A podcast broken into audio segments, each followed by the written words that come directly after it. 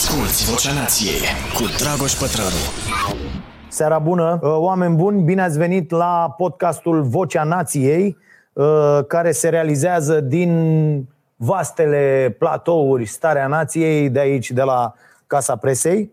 Uh, și, băi, apropo, care știți o coșmelie de asta, cât ne trebuie, 6 metri înălțime, 10, 8? 8 metri înălțime? 7, hai 7, 6, 7 așa, maxim și vreo 12 metri minim înălțime și vreo 20, 15-20 lungime, să ne zică și nouă și să fie în Ploiești sau pe drumul Ploiești-București, că ne căutăm o, un cotez din ăsta, dar nu găsim. Sau ce găsim, cumva așa, la niște prețuri de, de trebuie să-ți vinzi tot neamul, toate pe patru vieți de aici încolo. Adică mi se pare incredibil. Uh, și apropo de locuri care pot fi puse la dispoziție uh, copiilor, o să vreau să fac un apel ceva mai încolo. Dar suntem la Vocea Nației, avem premii pentru voi, uh, foarte multe lucruri. Am avut și un pic de timp de când am terminat emisiunea până să înceapă podcastul. Mi-am notat de o oră, îmi notez lucruri. Bineînțeles că o să apuc să vorbesc despre 10% din ce mi-am notat aici ca teme, dar o să încerc să acopăr cât mai multe lucruri în această uh, oră rezervată podcastului și să și răspund la uh, câteva dintre uh, întrebările voastre. Haideți să facem întâi recomandările. Recomandare de carte. O să încep cu cea mai proastă carte despre economie pe care o puteți citi în zilele noastre. Adică o carte care ar fi fost ok undeva în sălbaticii ani 90, uh, când și eu eram super încântat de o asemenea uh, viziune asupra lumii, uh, dar o carte pe care dacă o ajungeți astăzi să o desconsiderați total, înseamnă că ați ajuns la un nivel aici la tărtăcuță destul de ok. Cartea se numește Știința banilor cum să-ți mărești venitul și să devii bogat. Uh, și autorii, de fapt unul doar pune întrebări, Dan Struțel ăsta, uh, dar uh, boul principal este Brian Tracy. Deci un tip pe care o să-l găsiți, e un fel de guru de ăsta al capitalismului sălbatic și asta voiam să vă spun, citesc această carte de câteva zile și de vreo patru ore am aruncat cu ea în perete. Și mă duc, o recuperez și citesc din nou, mi-am subliniat și niște lucruri. Am uitat astăzi să o iau cu mine, dar o să vreau să vă citesc câteva lucruri săptămâna viitoare la podcast, pentru că și această carte merită... Uh, cum? Nu asta, mă, nu-i vorba de asta. Uh, următoarea, despre următoarea. Stai, că Marote e grijuliu aici. Asta e a doua recomandare. Asta e recomandarea pe bune. Asta e contra-recomandarea despre ce vorbesc acum și este o carte despre cum nu trebuie înțeleasă economia. Deci pleacă de la acea teorie super răspândită între toți neoliberalii de pe planetă că, domne, uh, există homo economicus, da, atât și nimic mai mult pe această planetă, că putem beli această planetă cum ne place nouă și putem să-i o tragem în toate găurile toată ziua și tot timpul pentru că noi trebuie să o adaptăm la nevoile noastre, nu trebuie să avem deloc grijă de ea și că ă, ă, lecția principală a cărții e de fapt ă, așa, pe o serie de interviuri, să zic așa, bă, lecția principală a acestui băiat, băiat este că poți să omori și pe măta dacă din chestia asta ai scos un profit. Deci dacă le-o dați la ăstora la Digi24, cum e băiatul ăla Guda sau cum așa, pentru ei e Biblie. Dacă o citesc cu oamenii Uh, care au învățat una, două despre economie și au mai făcut cărți de niște cornete altele decât ale uh, demenților uh, gen Fanny Friedman și Hayek și toți idioții ăștia, atunci cu siguranță veți fi de aceeași părere cu mine. Da, hei, nu vreau să vă influențez. Citiți-o. E de Torahatul, dar citiți-o, poate o să vă placă. Și recomandarea care a fost și în newsletter, cei care nu sunt abonați la newsletter, stareanației.ro slash newsletter, uh, asta este uh, recomandarea din această săptămână și eu am și o dedicație pe ea de la uh, prietena mea și colega noastră, Larisa, care mi-a trimis-o acasă cu poșta, pentru că dacă noi nu ne vedem de atâtea luni, mi-a trimis, băi, mi-a trimis Larisa carte, Fomistule, da? Cu dedicație. Uh-huh. Larisa a făcut un gest foarte urât. A, așa, da, la mine, cred. Te spun lui Vasilică. La mulți ani și tot ce e mai bun, te îmbrățișăm cu drag Teodor, Larisa și Vasilică. Pe Vasilică nu vreți să-l supărați, E un tip așa din Naționala de Rugby a României și nu vreți să-l supărați. Așa că dacă o supărați pe Larisa, treaba voastră. Că ea moderează comentariile pe pagina Starea Nației pe Facebook și dacă o supără cineva, vedeți că noi venim cu Vasilica, adică nu e nicio problemă. E, mi-a adus aminte Larisa de această carte pe care mi-aduc eu aminte că am uh, pomenit-o de mai multe ori la podcast, dar ea uh, zice colegul Radu Hângănuț care ține socoteala, uh, ține statistica, n-a fost recomandată ca atare. Uh, James Clear e jurnalist, din, din ce știu eu, din ce mi-aduc aminte și uh, a documentat foarte ok această carte despre cum uh, îți formezi obiceiuri bune și scapi de cele proaste. Uh, review-ul aveți în newsletter, dar o să-l urc, promit, și pe uh, Goodreads unde am ceva restanțe. Și cartea este bunuță. Eu am citit-o în limba engleză înainte să fie tradusă și am recomandat-o atunci în, în limba engleză, dar între timp, iată, a apărut și la noi în colecția Lifestyle, Uh, de unde, unde mai sunt o grămadă de cărți bune. Vă recomand cele trei cărți uh, ieșite în aceeași colecție, dacă nu mă înșel, uh, Lifestyle, ale lui Hiromi Shinya, un băiat super ok, care a văzut peste 300 de mii de zi, stomacuri și știe despre ce vorbește. Deci e foarte, foarte ok. Dar cartea e foarte bună și vă recomand. Și aș vrea să vă mai fac un anunț. Uh, m-am gândit săptămâna asta, mă gândesc de fapt de mult timp, uh, pentru că am destul de puțin timp uh, să, să dau înapoi din tot ceea ce primesc mai mult. Și aș vrea să fac asta, dar timpul nu-mi permite. Și atunci m-am gândit că uh, uh, începând din uh, luna decembrie, de la 1 decembrie, că trebuie să organizăm lucrurile aici, inclusiv din punct de vedere contabil și mai aștept niște răspunsuri cum putem face. Dar ideea e așa, că începând cu 1 decembrie, pentru că au început să vină și solicitări de reclamă la acest podcast, la Vocea Nației, și mai sunt și uh, contribuțiile voastre pentru care vă mulțumesc. O să facem treaba asta în mod absolut oficial și transparent, cu situație de la număr la număr. Uh, toate încasările care vin, fie că e vorba de publicitate uh, la acest podcast, fie că e vorba de contribuțiile voastre, toate lucrurile astea se vor vedea săptămână de săptămână în donațiile pe care eu le voi face, deci toate aceste sume, nu 10%, nu 3%, nu uh, cum fac ea, am văzut reclamă la televizor, Marote, era o de-asta, uh, dați voi cât un SMS de 4 euro pentru nu știu ce, uh, că vine și nu știu ce mare corporație și mai, și mai pune 20%, nu mai știu cine, Altex, nu mai știu cine era. Era, e o reclamă care rulează la, la radio. Și puneți voi românii toți banii care, de care e nevoie să luăm ceva că mai dă și corporația nu știu care 20%.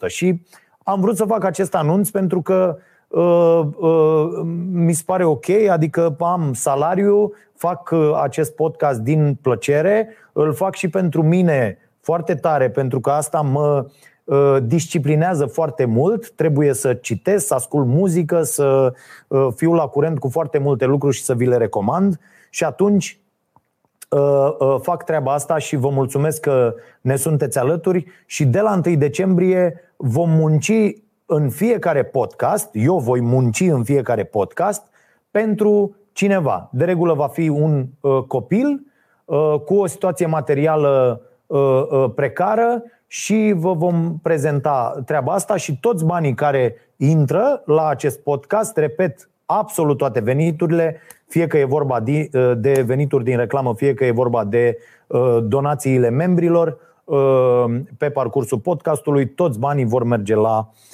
la cazul respectiv. Și o vom lua caz cu caz, toată lumea va ști despre, despre ce e vorba. Pentru că eu cred că, că așa e normal. Uh, și vorba aia nu mâncăm cu 10 guri, fraților. Mi se pare uh, foarte important. Bun. Album de ascultat. Uh, recomandarea de muzică pentru astăzi este EP-ul lansat, de fapt lansarea oficială e pe 21 noiembrie, dar eu am ascultat piesele și îmi plac foarte tare.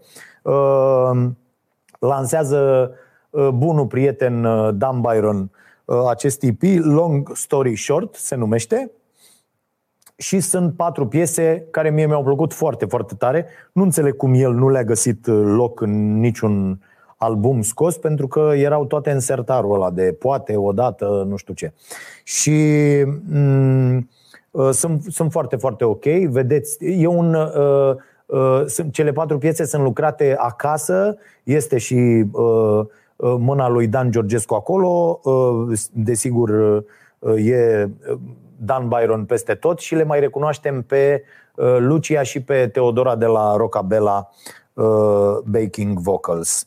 Și sună foarte, foarte mișto. Uh, și dacă vreți să ascultați, pe 21 noiembrie la ora 20.30 este lansarea fix din sufrageria lui ăsta bătrânul, a lui Dan. Bun, acestea fiind spuse, haideți să dăm drumul la teme.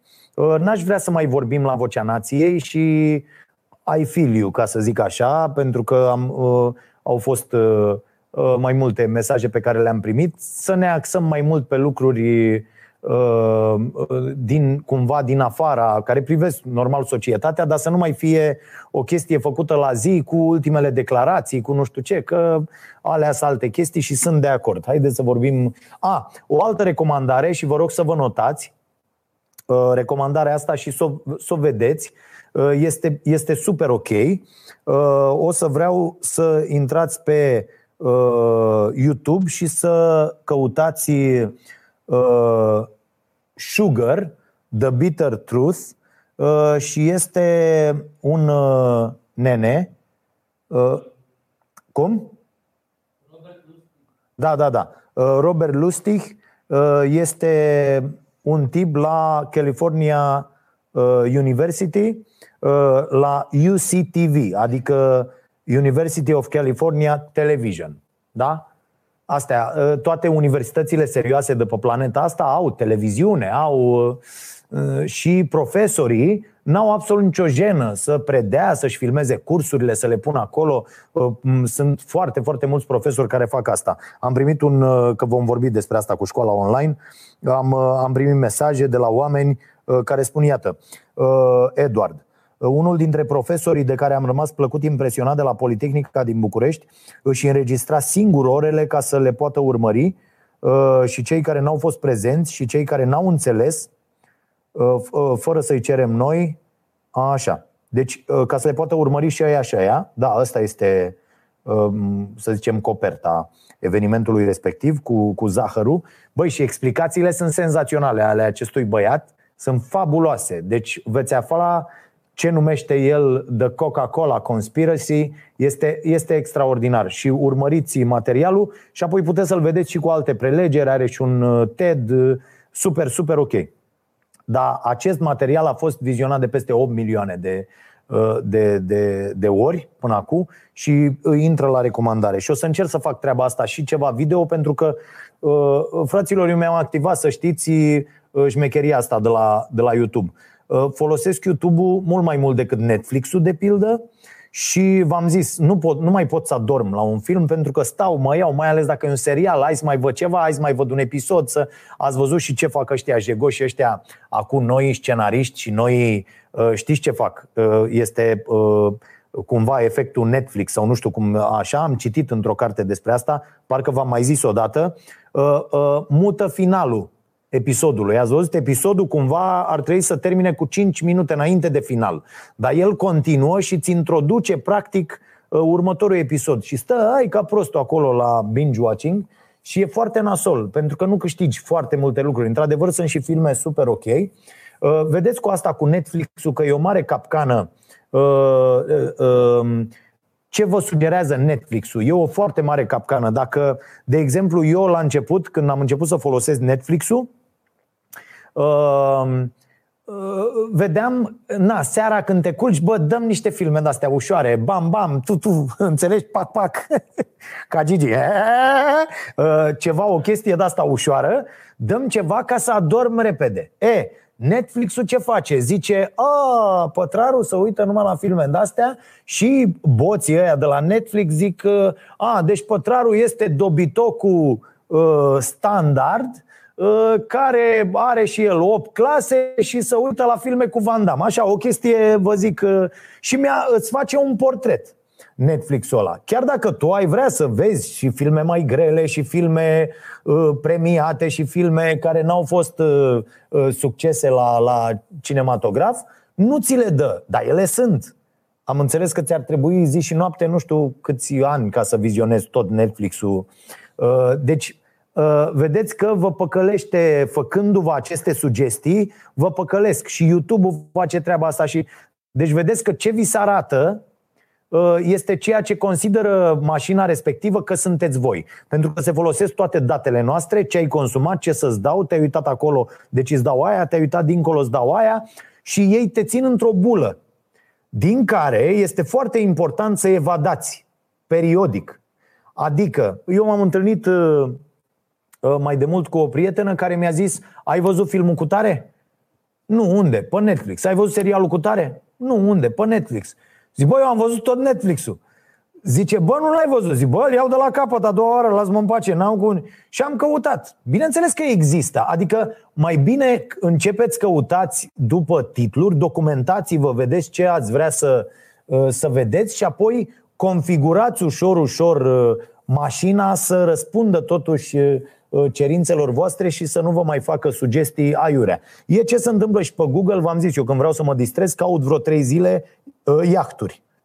Deci dau peste tot, intru și dau iahturi. Și toate reclamele care mi-apar după aia sunt despre iahturi. Că e mișto să vezi iahturi. Nu mă pasionează deloc subiectul. Dacă îmi vreau să mă distrez, așa fac. Trei zile caut o tâmpenie.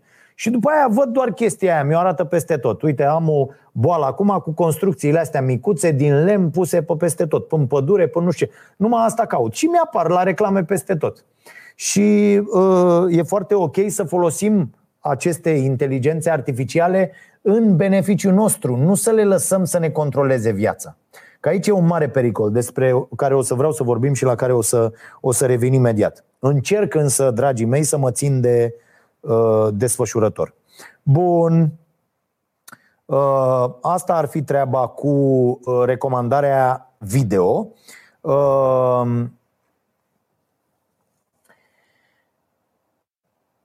Iată, pe asta n-am văzut-o, a pus-o Caterina acum.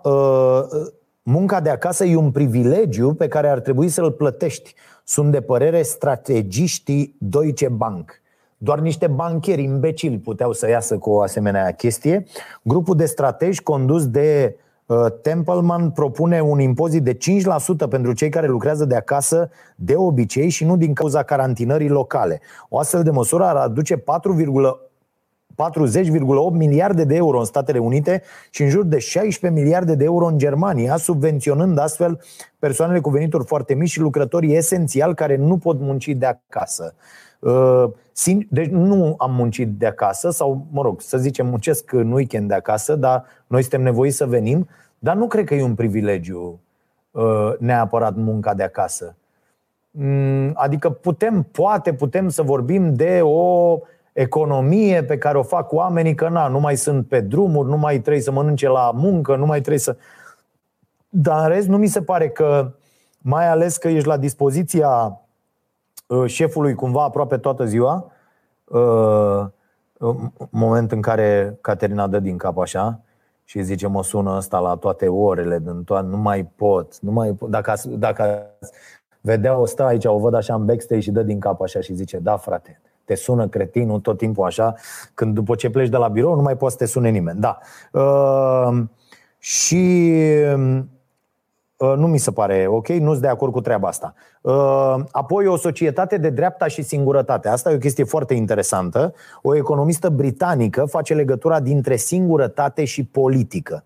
Mișcările populiste și de extremă dreapta din ultimii 10 ani sunt fructul solitudinii. O societate din ce în ce mai contactless, afundată în gaura neagră a smartphone-urilor și a noilor tehnologii, în care se pierde ideea de comunitate. Populiștii profită de singurătate pentru a marca puncte. Și da, într-adevăr, ă, așa este. Lumea, iată, constat și eu, a devenit Uh, uh, din ce în ce mai rea, pentru că oamenii au nevoie să se certe cu cineva, să da, te abții acasă, te abții în relația cu cei apropiați și atunci îți trebuie să-l înjuri pe unul și îl vezi pe un prost la televizor sau la un podcast și intri acolo și zici Bă, mă, ta nenorocitule, dobitocule, că... Na, trebuie să te descarci într-un fel, nu? Aici, apropo de, revin și la subiectul de mai devreme, cu tehnologia, uh, și cât de mult rău ne face tehnologia, uh, pentru că sub această uh, scuză, sau nu sub această scuză, venind atât de frumos ambalată că, domne, îți face viața mult mai ușoară, ceea ce e adevărat, e clar că e adevărat până la un anumit punct, uh, tehnologia este folosită de corporații în acest moment în scopuri care nu sunt ok. Uh, și uh, nu mă refer neapărat la faptul că, da, bă, eu acum 20 de ani aveam în minte numerele de telefon de la uh, 300 de oameni. Nu, nu mă refer neapărat la asta, deși e vorba uh, cumva și despre asta, despre cât de uh, antrenat îți ții creierul sau că nici nu te mai interesează cum să numești o stradă și unde e, pentru că te duce acolo uh, GPS-ul, te duce Waze-ul, te duce și nu, nu, nu te interesează. Uh, dar problema e că se profită de toate datele astea pe care le trimitem și tehnologia uh, nu face decât să ne țină prizonieri.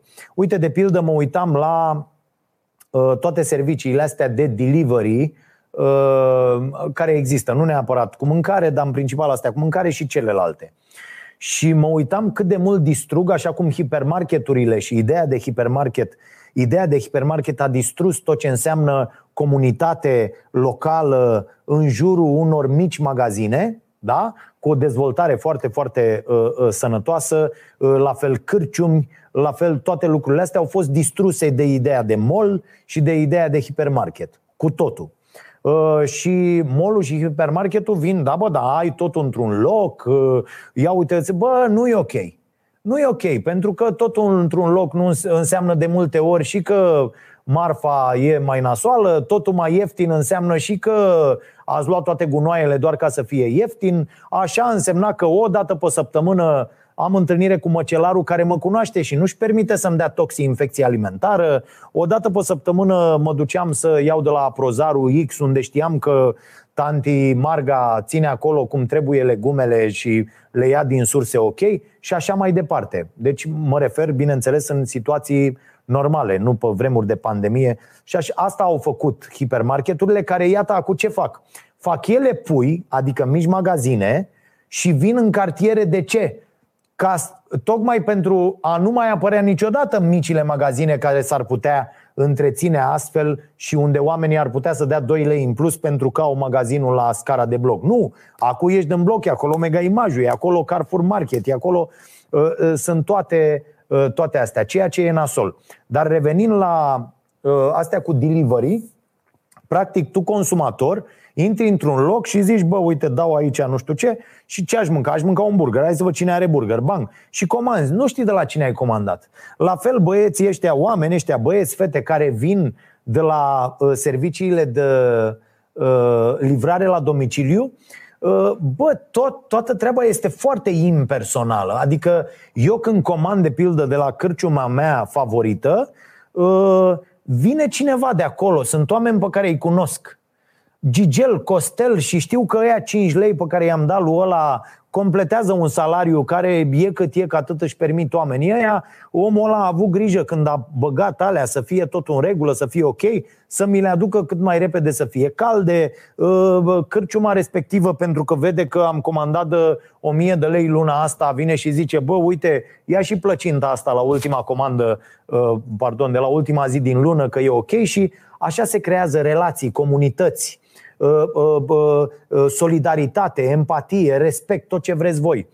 Partea asta la altă e o chestie foarte impersonală, e pe o aplicație, dacă comanzi de 100 de ore ai șanse minime să-ți vină același curier vreodată, același om care aduce și nu mi se pare ok. Adică eu i-aș sfătui pe cei care au business-uri în zona asta să-și construiască în paralel cu participarea la șmecheria asta cu noile tehnologii, dar să-și construiască propria comunitate, propriul sistem, propria bază de date, pentru că iată ce mai face tehnologia în viața noastră de antreprenori, de pildă. Ne obligă, ne obligă, ne determină să fim leneși. Să renunțăm la orice fel de creativitate. Să, uite, au închis ăștia iar.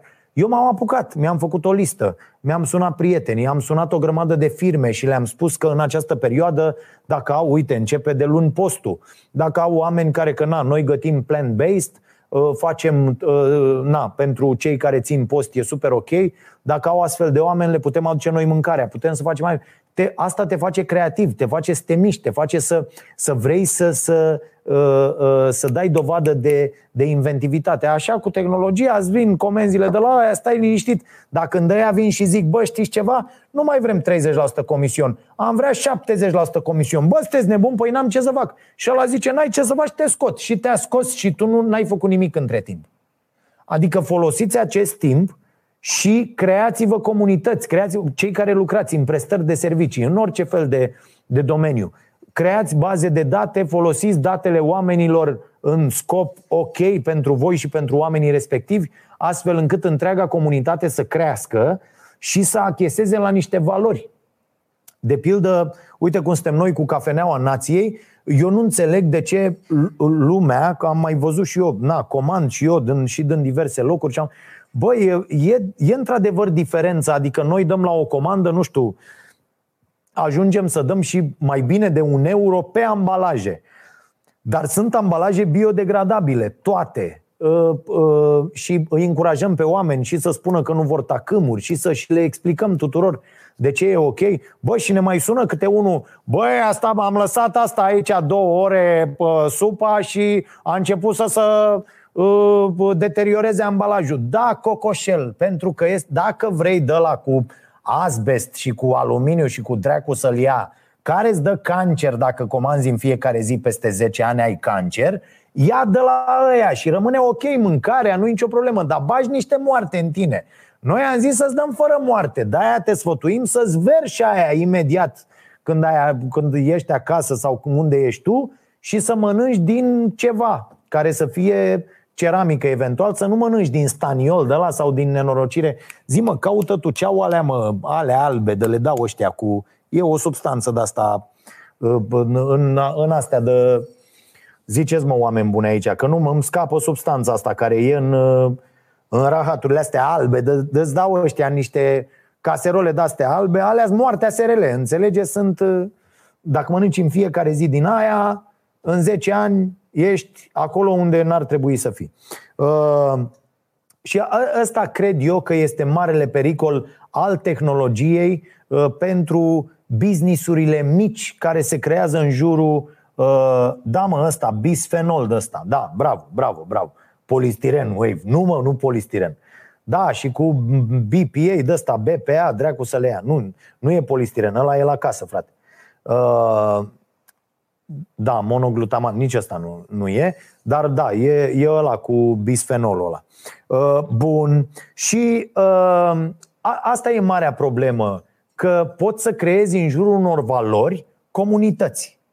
Deci toți oamenii de aia nu vrei, bă, când vrei să dai drumul la ceva și pui ceafă cu cartofi, aia e mâncarea ta de bază, tăticul ăia sunt oamenii care vor fi acolo, în uh, localul ăla sau în, da? Când faci altceva și vrei să dai altceva, alții sunt oamenii de acolo. Bineînțeles că poți să dai faliment, Asta e, dai faliment. Înseamnă că nu sunt suficienți oameni sau n-ai știut tu să-i aduni. Dar ideea asta ar fi să terminăm odată cu această globalizare care duce către aceste mari aglomerări, aplicații cu toate așa, inclusiv astea de, adică, uite, Emago a ajuns atât de mare încât celelalte nu mai există pe lângă.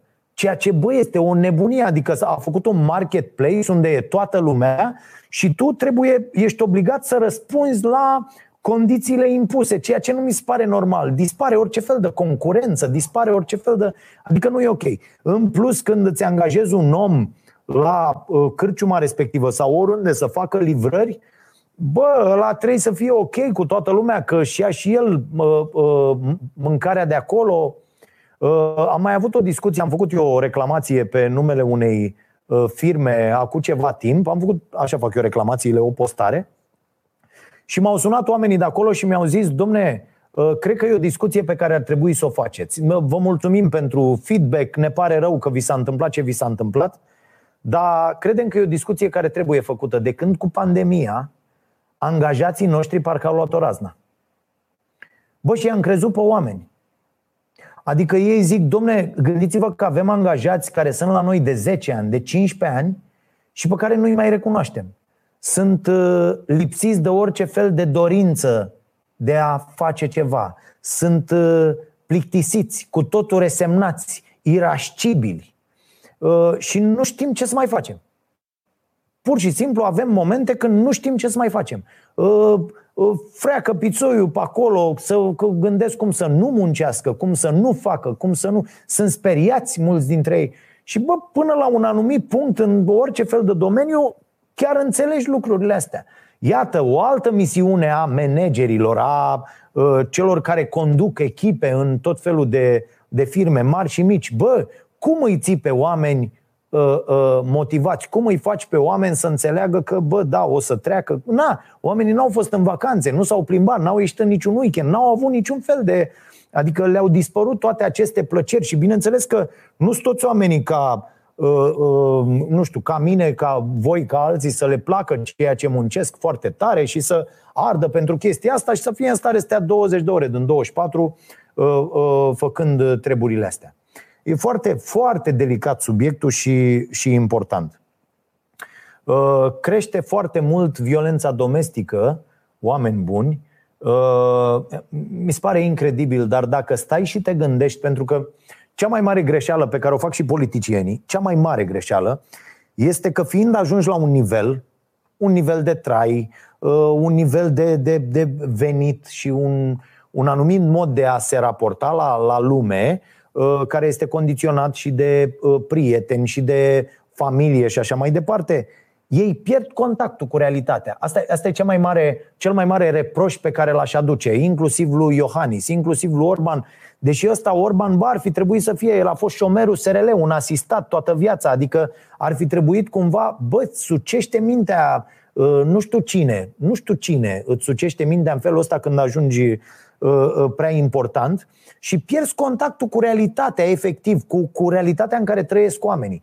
Bă, și realitatea în care trăiesc foarte mulți dintre oameni este asta, că în multe familii oamenii sunt needucați sunt uh, analfabeți funcțional, sunt oameni care nu citesc deloc, care n-au mai, n-au mai lucrat la dezvoltarea lor de când au terminat ce ori fi terminat. 8 clase, 10 clase, 12 clase, chiar și o facultate.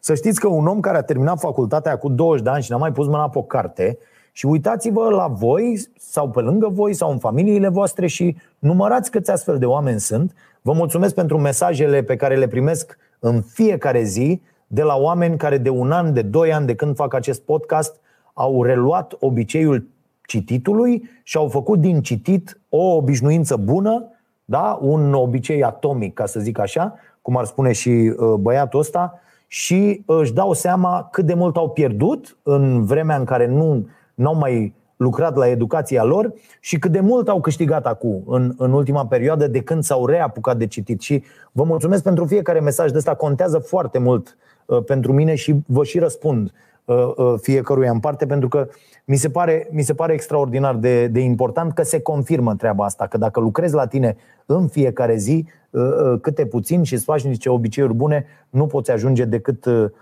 decât într-un loc mult mai bun.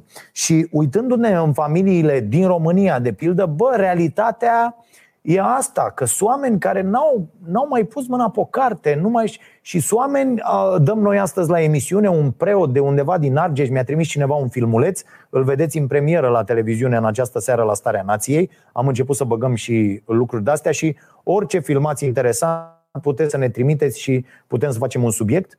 Uh, uh, dacă ni se pare interesant sau dacă se pupă și cu alte subiecte pe care le avem în ziua respectivă, un preot într-o comună, cum îi zicea, furnic, fur, furnicari, furn, ceva, din Argeș, uh, uh, a, a urlat odată, a zis, avea un ăsta, zi mă, cu ce aveam în mână? Acatis, ce ăla? Ce? A? Zi mă. Nu cădelniță, mă, avea în mână o chestie, le dădea la femei să mănânce acolo. Ziceți, mă, că dacă eu nu-ți dus la biserică, ce-ți ține preotul așa și după aia îți bagă în gură? Asculți Vocea Nației, disponibilă pe iTunes, Spotify, SoundCloud sau pe starea nației.ro la secțiunea podcast. Nu mă lingură, nu știu dacă era... Bă, ținea o chestie așa, o să-l vedeți diseară și uh, le miluia pe niște babe acolo și zice la un moment dat în primul rând, femeile n-au voie să vorbească în biserică. Bă, am zis că mă tăvălesc pe jos. Bă, deci cum să zice așa? Deci eu cred că dacă eram acolo în biserică, îi dădeam niște șuturi și îl scoteam în biserică. Bă, biserica comunității, vine ăla și zice, bă, nu știu ce.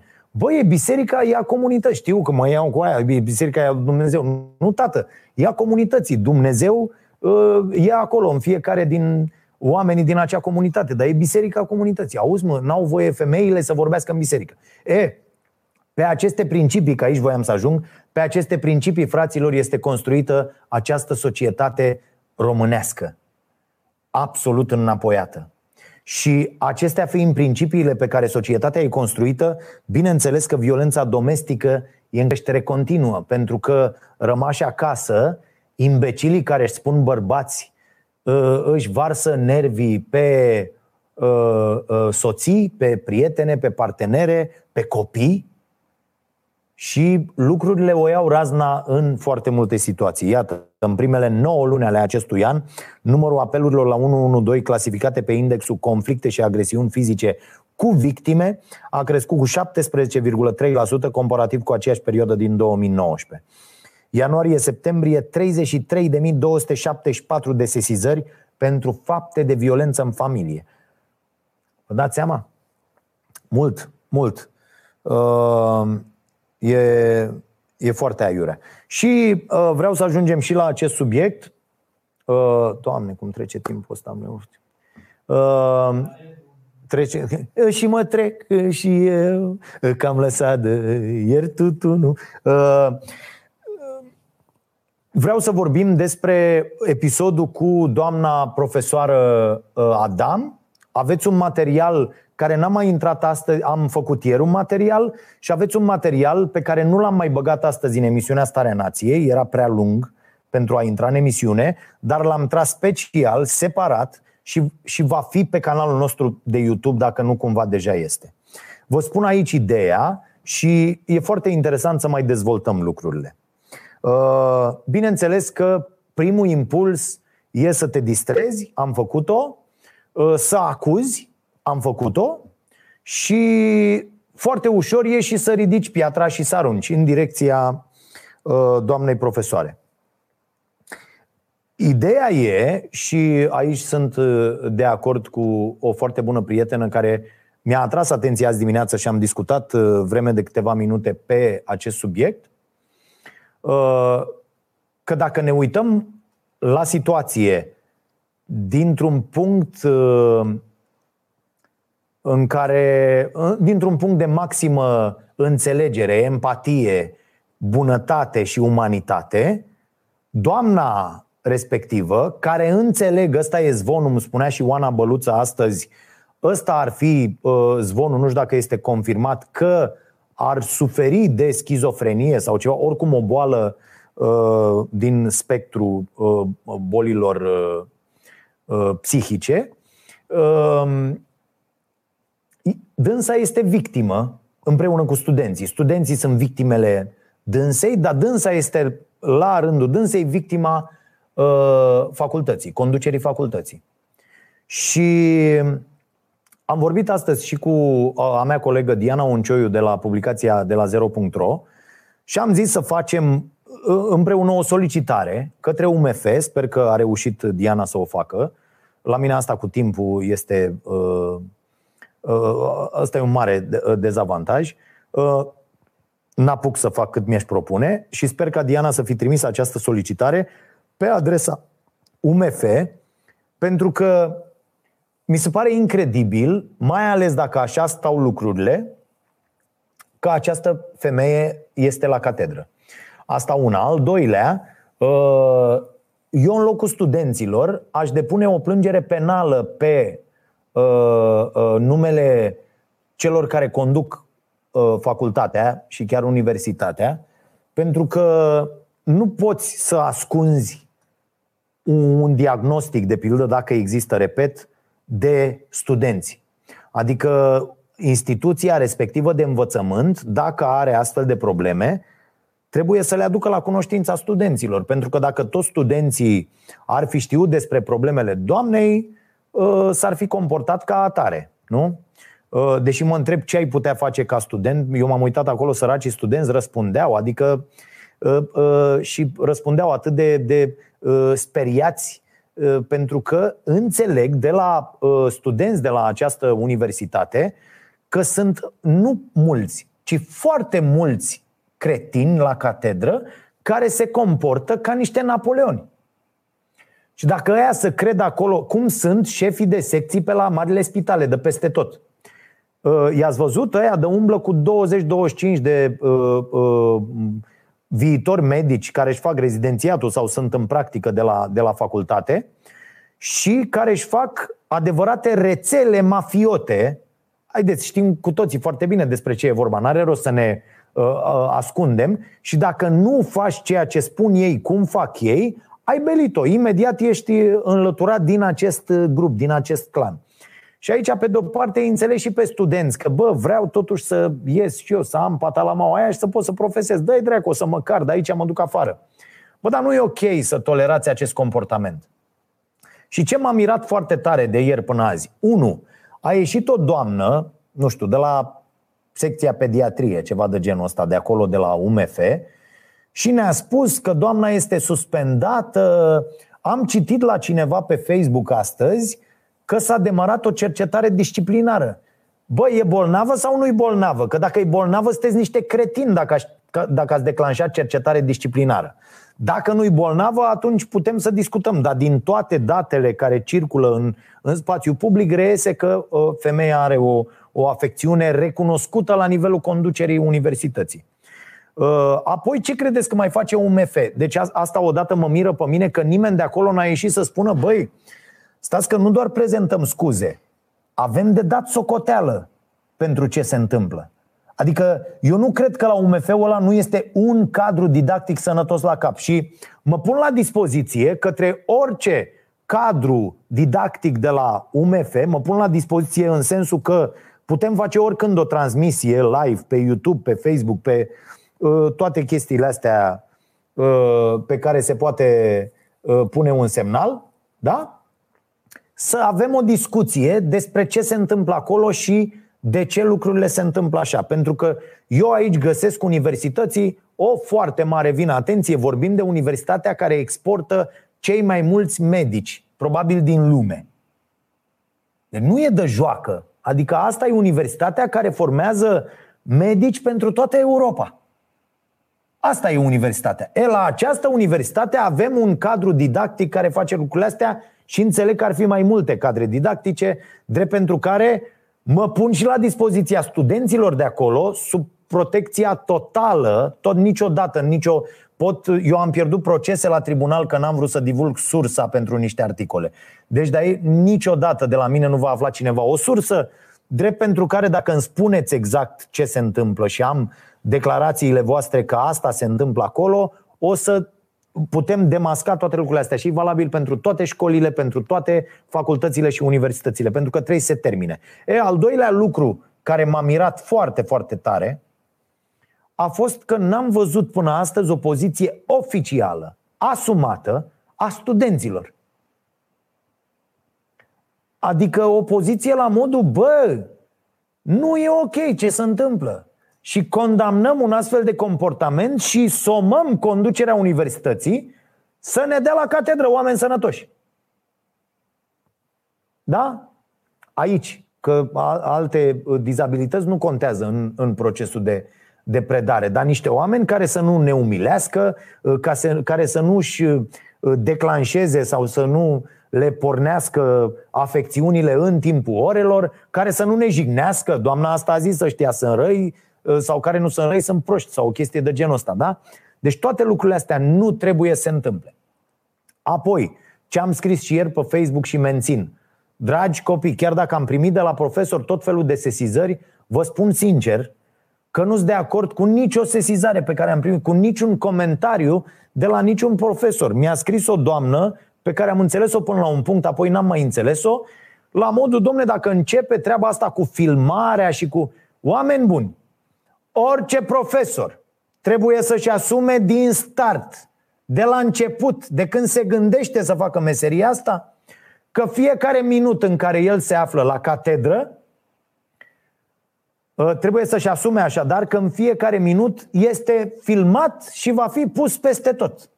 Lăsați-mă cu GDPR, cu nu știu ce, fraților, școala este publică. Sistemul de învățământ din România este public și sperăm să-l ținem în acest fel, să nu-l privatizeze Orban și cu Iohannis. Da? Deci nu există acolo lucruri pe care le spui și rămân între tine și elevi. Rămâne, pardon. Lucruri pe care să-l spui și care să rămână între tine și, și elevi. Nu există așa ceva. Ești profesor, trebuie să predai ca și cum te-ar urmări toată planeta, da? Asta e foarte clar, pentru că aia ai grija pe care trebuie să o ai față de uh, cei cărora le, le predai. Da? Bă, trebuie să știi, toată lumea să uită la tine. Sigur că dispare alea, Popescule, tu ești cam prost. Nu poți să le faci când știi că se uită toată planeta la tine, nu? Și atunci trebuie să apelezi la alte metode de a-i convinge. Nu mai merge cu urlatul. Dacă ești filmat la toate orele, nu mai merge să urli ca un bou când intri la catedră și să-i sperii pe copii, să-i ții cu frica să fie atenți la ce zici tu sau să tacă. Pentru că mie mi se pare absolut normal că dacă tu nu reușești să faci o materie interesantă, copiii să vorbească. Pentru că nu le-ai captat atenția. Mai scrie un alt profesor, zice, domne, dumneata nu știi cât de răi sunt copiii din ziua de azi. Bă, greșit. E să aveți aceeași atitudine ca Iohannis și ca Orban. Poporul e de vină că se îmbolnăvește. Aici copiii sunt de vină pentru că nu știi tu să predai o lecție. Tăticu, nu merge așa.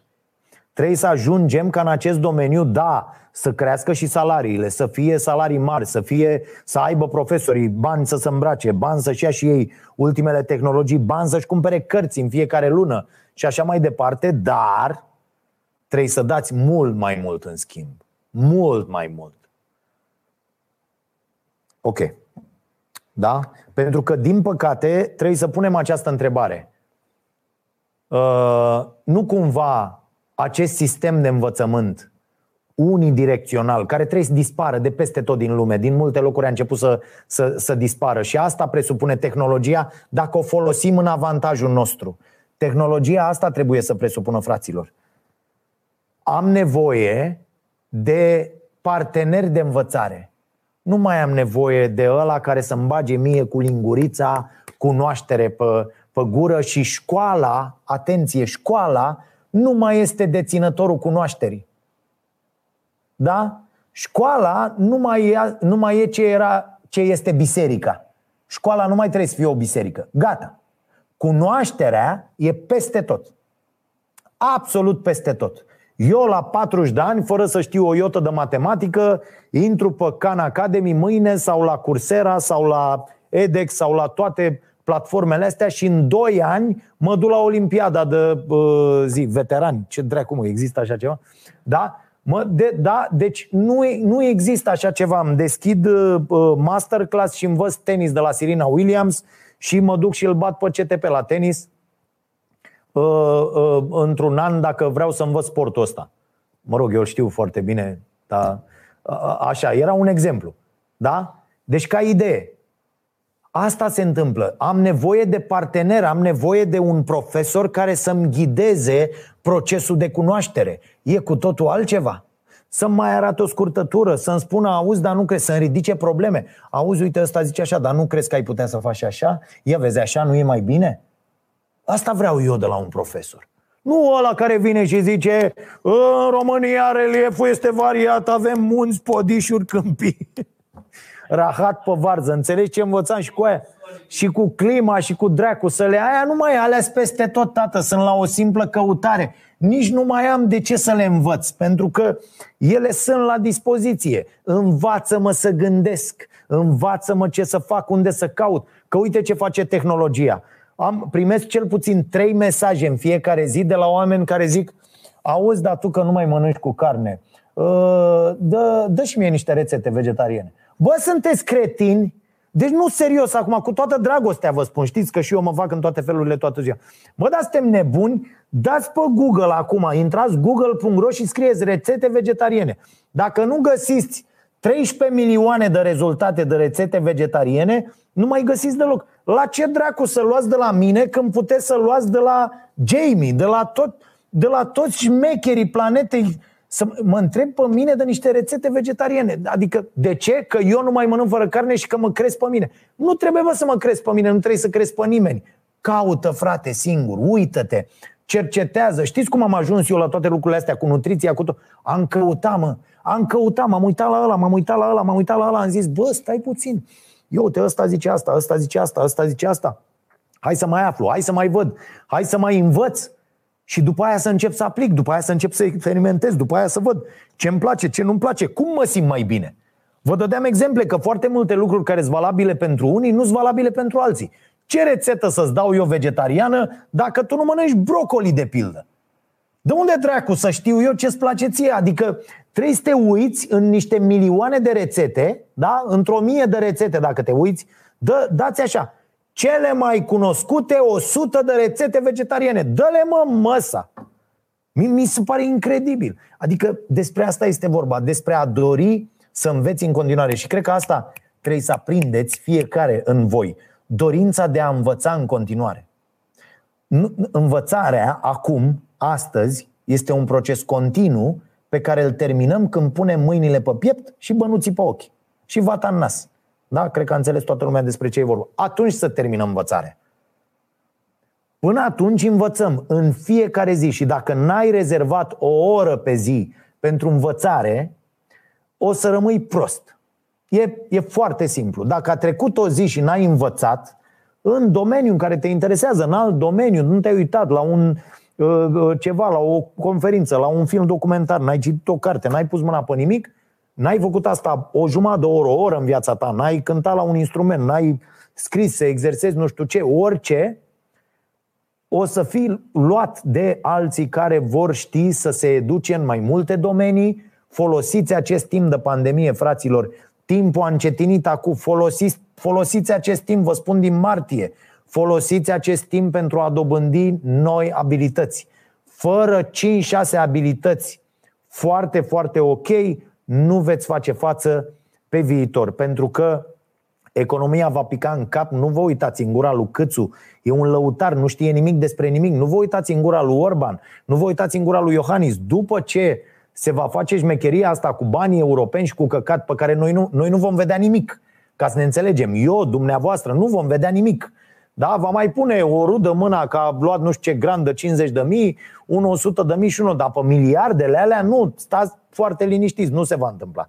Și va fi o cădere de asta și fiecare firmă va spune, bă, am nevoie de un om căruia să-i dau un salariu, salariu la 3 și să facă munca la 5. Așa mi-aleg oamenii.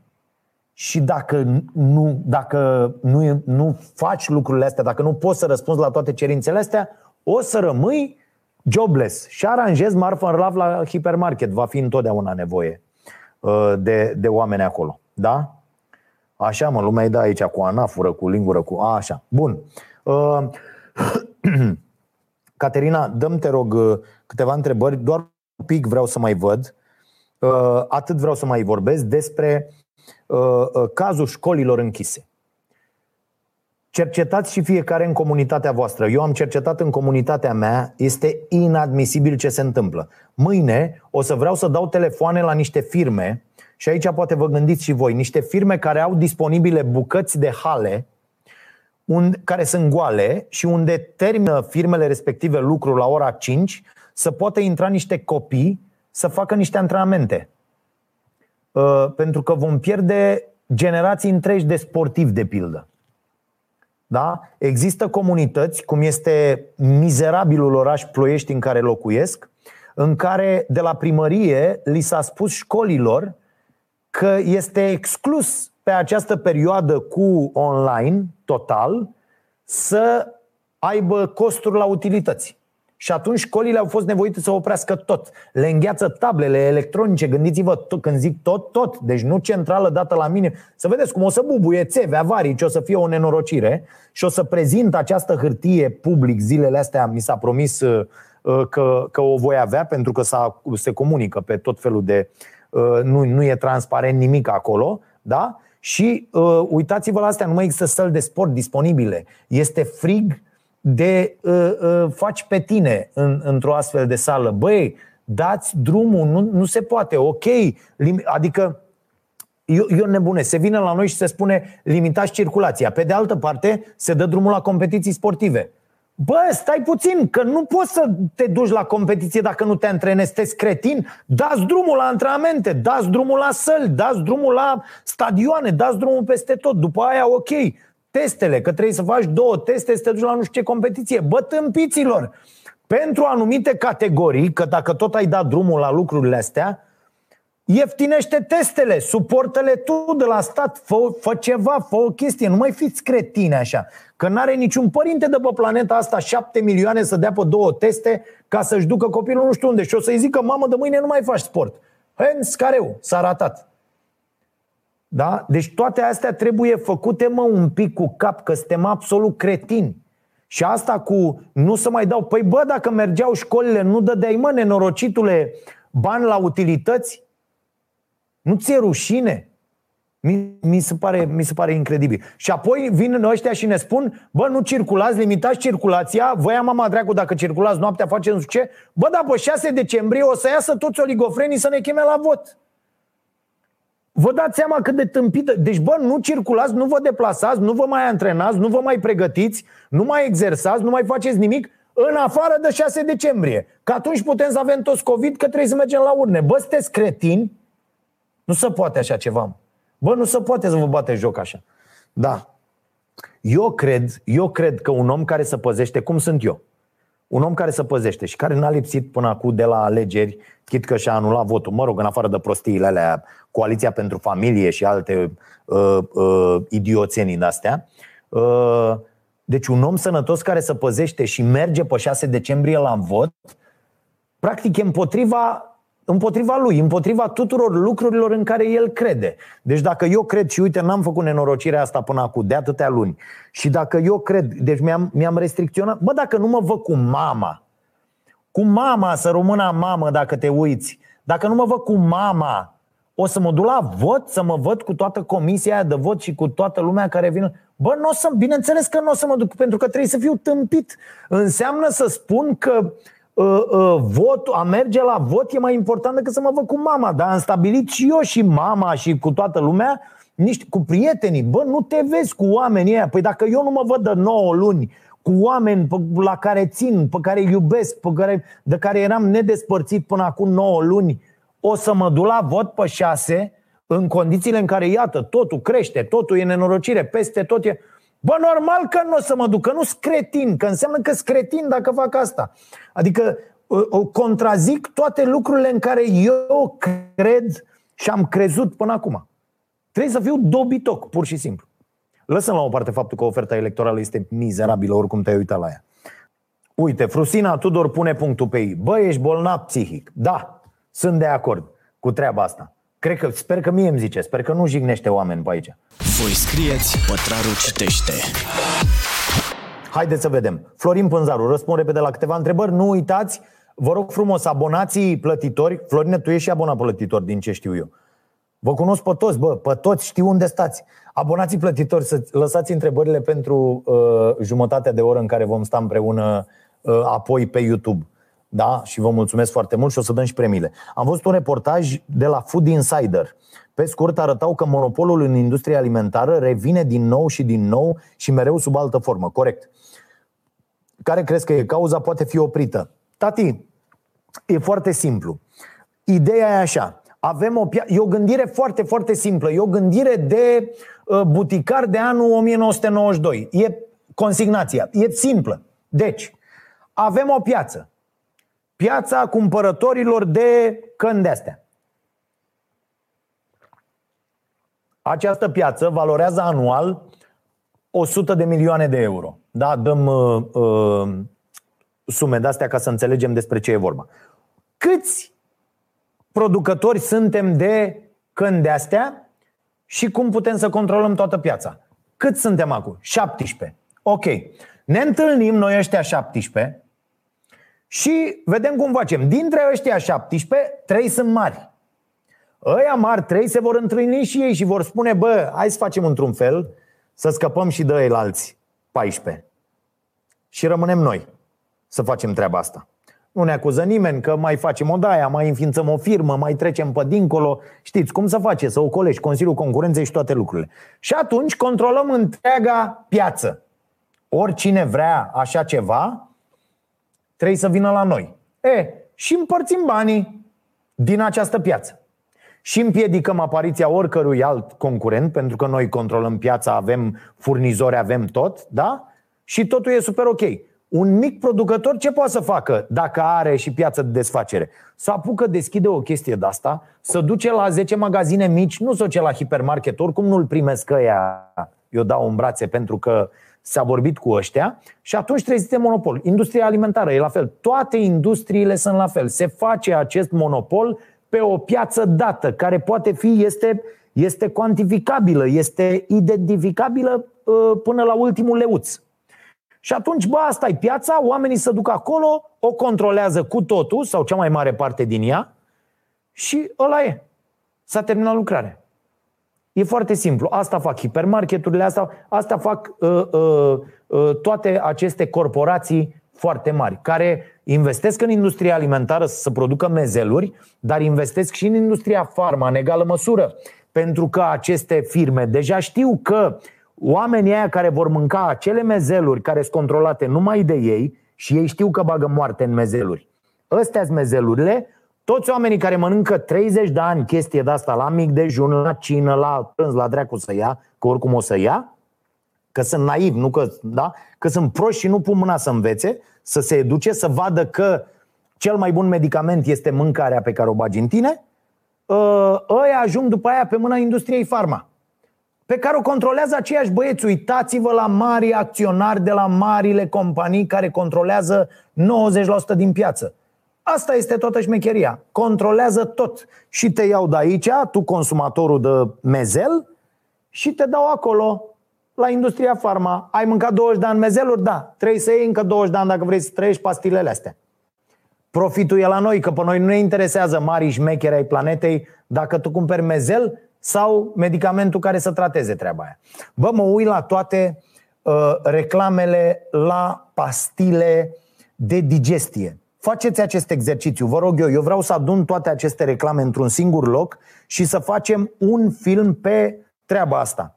Și uh, mă uit la aceste jeguri ordinare care dau mesaje. Eu aș vrea, uite, un avocat care nu are ce face în perioada asta, să facă o plângere penală pe numele tuturor firmelor care au reclamă la televizor la produse pentru digestie.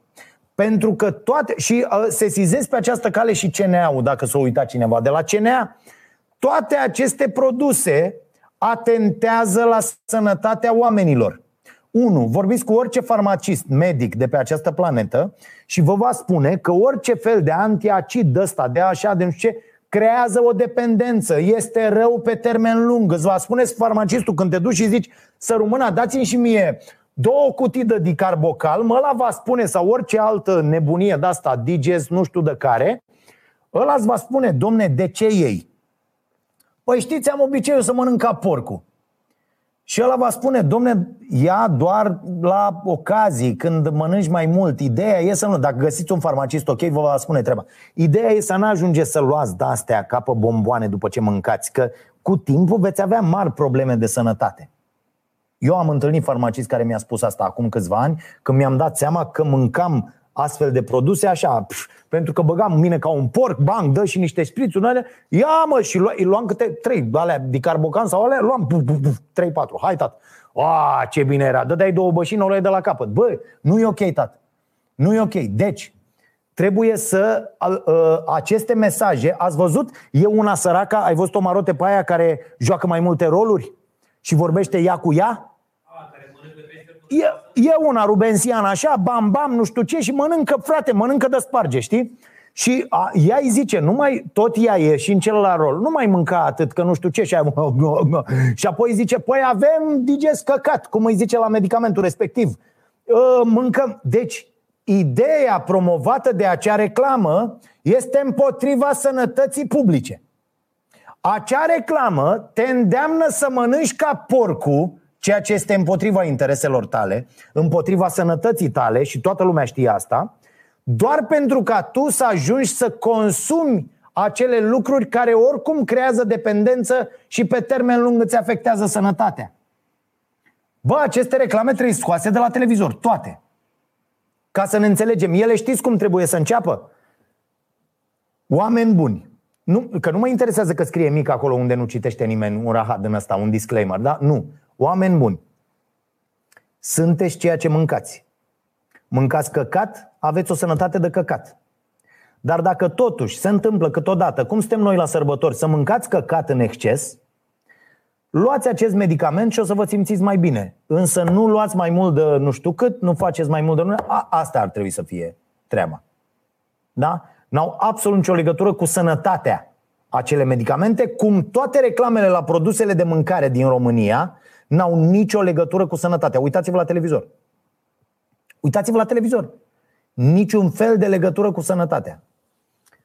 Era, era la radio. Numai la Penny sau numai la Lidl sau numai la una dintre ele. numai la Penny astăzi. Cremvuș nu știu de care. Bă, spune că acei cremvuși, spune dracu din ce sunt făcuți. Da? Că nu sunt ok. ok.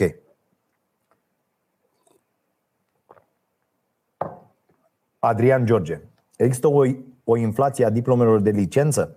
A devenit facultatea obligatorie în afirmarea unui statut social? Bă, nu cred. Cunosc foarte mulți oameni fără facultate care au un statut ok, care, care sunt în regulă, care învață în domeniile lor ceea ce îi interesează, care sunt. Uh, uh, dacă vă referiți la băiatul ăla, la Coliban ăla, sau cum îl cheamă, de la Brașov, primarul, Bă, am văzut și filmulețul pe care îl pune el, că pare el un băiat așa. Bă, nu, e simplă treaba. Omul a mințit ca porcul. E, de aici plecăm orice fel de discuție, vreți voi. orice fel de discuție pleacă de la această realitate. Băiatul ăsta a mințit în propriul CV. A scris că a absolvit ceva ce n-a absolvit. După aia putem să facem orice fel de discuție. Că a făcut, că și-a găsit că nu știu ce, da bă, e ok, e în regulă. Problema e că a zis acolo când s-a prezentat în fața oamenilor că nu că a terminat uh, uh, rahatul la Politehnică, nu știu ce, și bă, făcea darea, că n-am putut să închid pur și simplu două laboratoare. Marote, ai făcut Politehnică? Da. În cât timp închizi două laboratoare? În două zile, ce Dă-le dracu de laboratoare. În două zile le-ai închis. Ce laboratoare erau ale? Știi? Adică, hai să ne lămurim. Ok.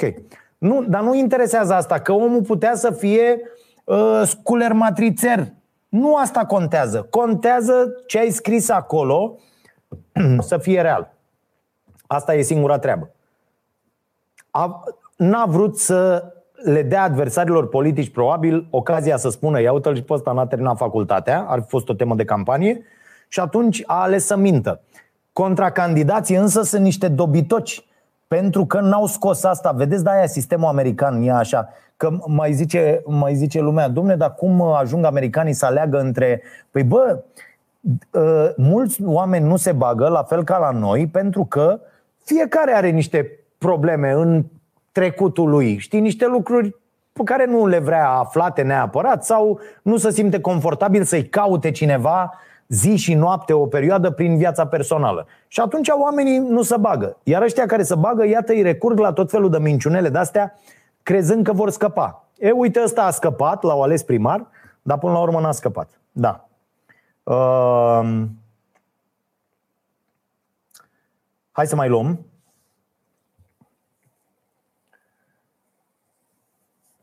Andrei Bodescu, cât noroc mai ai în ziua de azi să ai bani să-ți deschizi piață de desfacere? Andrei, aici depinde de produs, dar vreau să spun că, uite, din punctul ăsta de vedere, tehnologia e super ok pentru că um, a nișat foarte mult și orice fel de produs, cu cât este mai nișat, cu atât își găsește mai repede publicul. Și trebuie să știi asta. Pentru orice fel de produs există o piață, atâta timp cât produsul este bun și promovat acolo unde trebuie. Adică mai mult decât a face un produs bun, e important acum să te specializezi în a-ți promova produsul, în a-ți găsi piețele pe care să desfaci acel produs în condiții avantajoase pentru tine. Deci este infinit mai ușor decât era cu 20 de ani, folosind tehnologia, să ajungi la oamenii pe care îi vrei. Știți ce lucruri se vând? Intrați pe eBay, intrați pe peste tot pe astea de...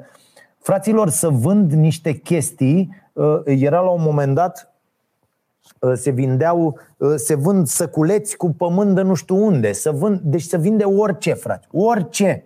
La orice vă gândiți, există un cumpărător pentru orice fel de rahat. La naiba prosperă industria alimentară care ne dă moarte. Da? Bă, oamenii cumpără Pepsi, Coca-Cola, Burger King, KFC și McDonald's. Dacă astea să vând despre care știm că sunt moarte lentă mâncate în exces, despre ce discutăm? Deci orice fel de produs care are măcar o calitate ă, își are un ă, ă, public țintă la care trebuie doar să știe cum să ajungă. Vedeți întrebarea asta cum și E foarte important uh, uh, îndemnul lui uh, uh, Simon Sinek care spune începe cu de ce. Că dacă încep cu de ce, răspunzi la toate întrebările. De ce faci chestia aia? Aia e foarte important. Și apoi trebuie să răspunzi la întrebarea, bă, cum? Da? Cum fac uh, ca acest produs al meu să ajungă la cei interesați de el? Și da, este, este o muncă, este o zbatere, dar n-ai cum să nu ajungi acolo, părerea mea. Dacă, dacă înveți tot timpul, te, uh, te educi și uh, te, te ridici de fiecare dată când uh, cazi în cur. Încă o întrebare, Caterina, te rog.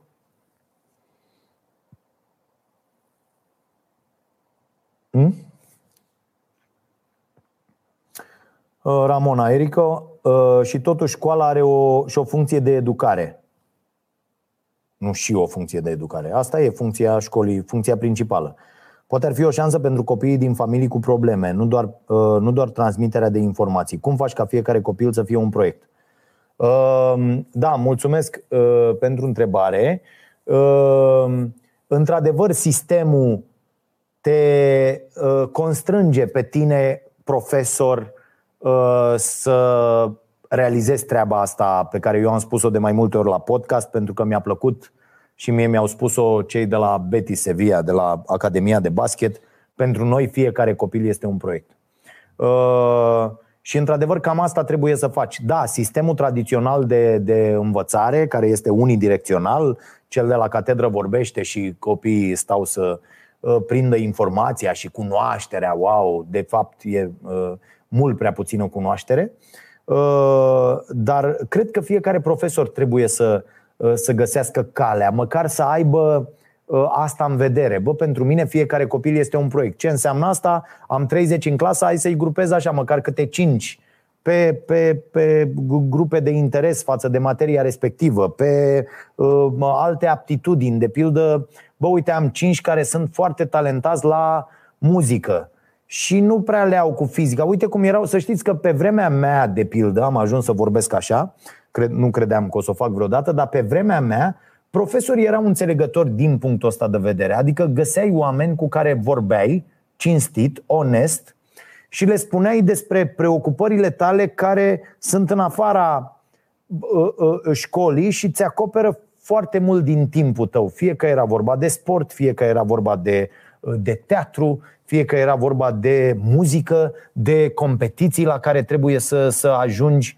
Și ați văzut când te duci și zici Să rămână, am dat și mie voie Că aici o competiție e o, e o concepție tâmpită Să rămână, am dat și mie voie ora asta Să stau la bibliotecă Am o olimpiadă la română peste două săptămâni și vă rog și doamna profesoară, dacă pot să stau și eu, de la matematică o să zic că da, cum să nu copile, du-te, pregătește-te, nu e nicio problemă. Și...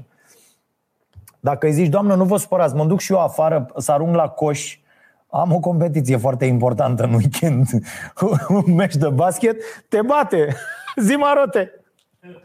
Sau să zici, mă duc și eu să trag la poartă că mi-a zis antrenorul că nu stau bine, foarte bine și da, de, de asta nu o să-ți dea voie. Sau mă duc să cânt la flaut, că am nu știu ce competiție. Sau mă duc... Deci te vor lăsa la unele, la altele nu. Asta e o concepție absolut împită. Trebuie să tratăm toate aceste lucruri uh, ca fiind la fel de importante. Dar eu cred, cred că uh, profesorii pot găsi uh, o cale prin care să facă din fiecare copil uh, un proiect. Chit că după fiecare oră stai de vorbă cu uh, 2-3 sau la final, nu știu, 5 minute să, să-i știi foarte bine, să le știi problemele, să-i ajuți cu un sfat, fie și cu un sfat. Dar ideea e că la noi toată treaba asta e pe, pe poziții adverse. Ați văzut, uh, copiii apreciază pe acei profesori care sunt deschiși, care vin și le împărtășesc, care vin și vorbesc cu ei și atunci copilul te respectă, copilul te ascultă, copilul vrea să știe mai mult de la tine și să-ți spună mai multe lucruri. Dacă ești o înțepată nesimțită care vine și urlă și vânează pe copii să le pună câte o notă proastă, nu te aștepta la alt tratament din partea copiilor. Că și copiii văd, se uită, simt, știu și ei, da, mă, o să mă chinuie cretina asta, nu o să mai am la anul, o să fie altcineva, dă-te încolo. Da, și e o chestie care nu face bine niciuneia dintre părți.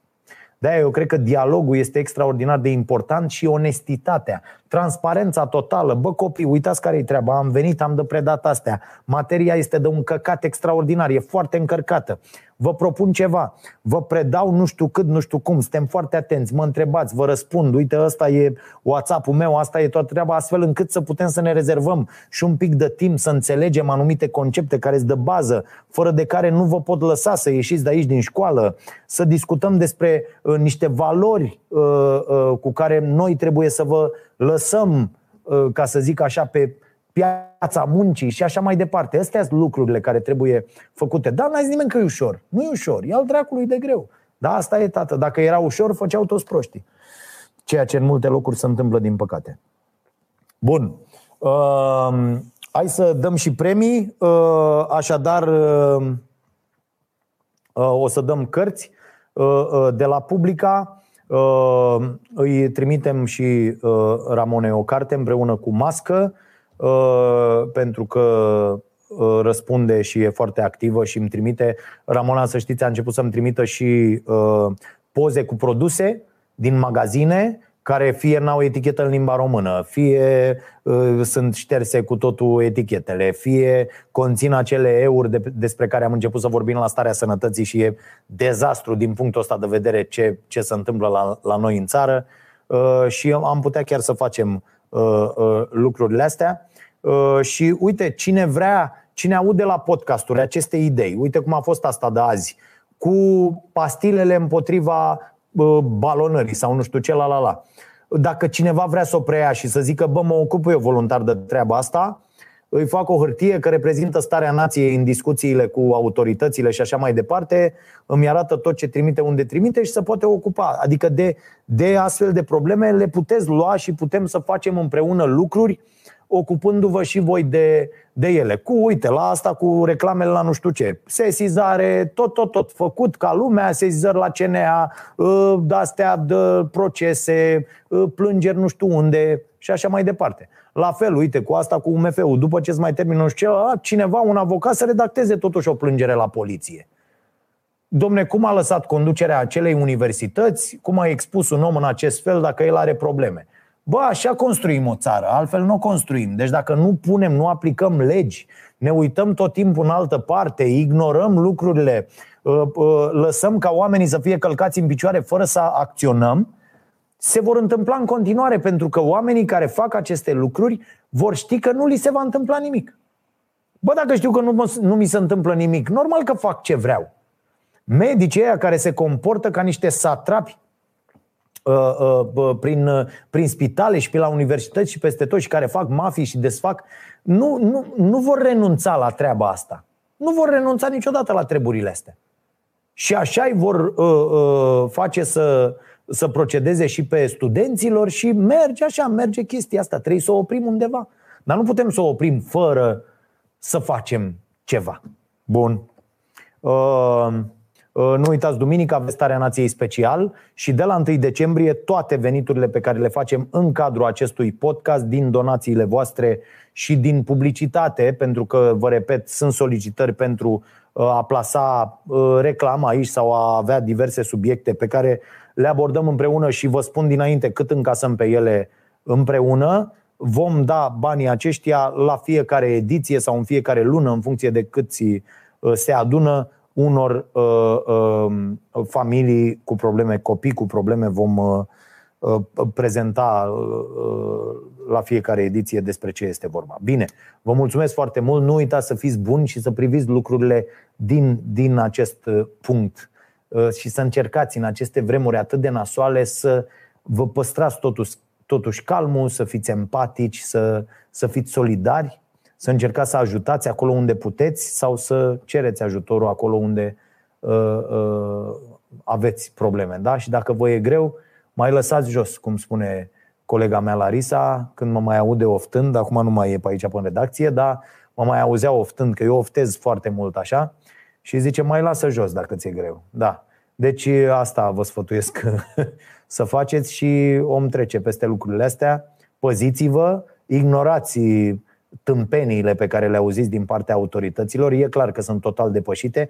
Practic niște incapabili și niște proști puși să organizeze niște alegeri anticipate au ajuns să ne conducă prin această pandemie. Asta e, ne purtăm crucea mai departe și nu uitați, femeile n-au dreptul să vorbească în biserică. Aflați despre ce omul și femeia. Aflați despre ce e vorba în această seară de la 10 fix la emisiunea Starea Nației. Vă mulțumesc mult, să vă fie bine!